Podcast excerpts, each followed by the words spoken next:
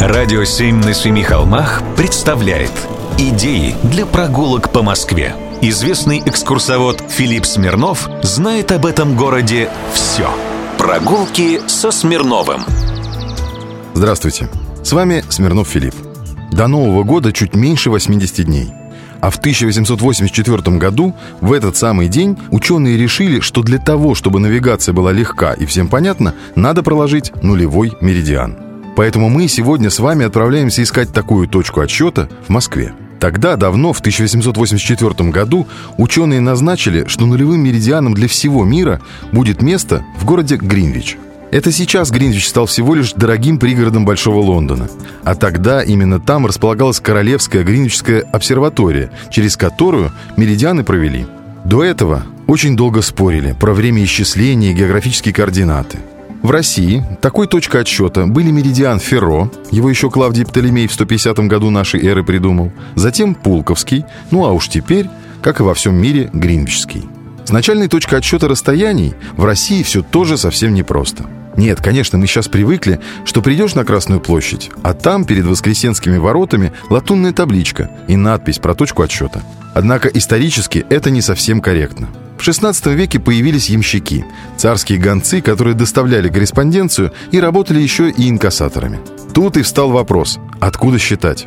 То ли от царского дворца, то ли от подъезда почтамта.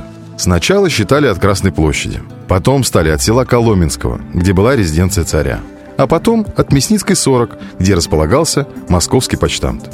В 1714 году верстовое отчисление стали вести от адреса в Санкт-Петербурге, Почтамтская улица, 9. Ну а в 1920-м официально назначили начало, нулевой километр, от подъезда здания Московского телеграфа.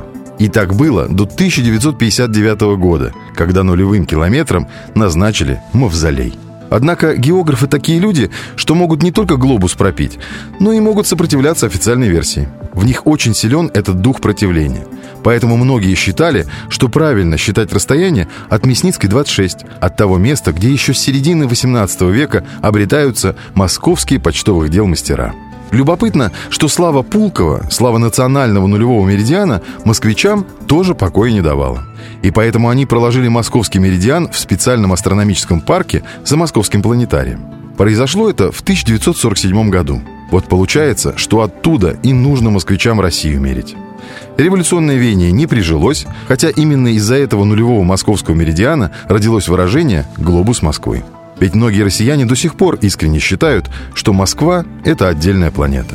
Прогулки со Смирновым. Читайте на сайте radio7.ru. Слушайте каждые пятницу, субботу и воскресенье в эфире «Радио 7» на Семи холмах.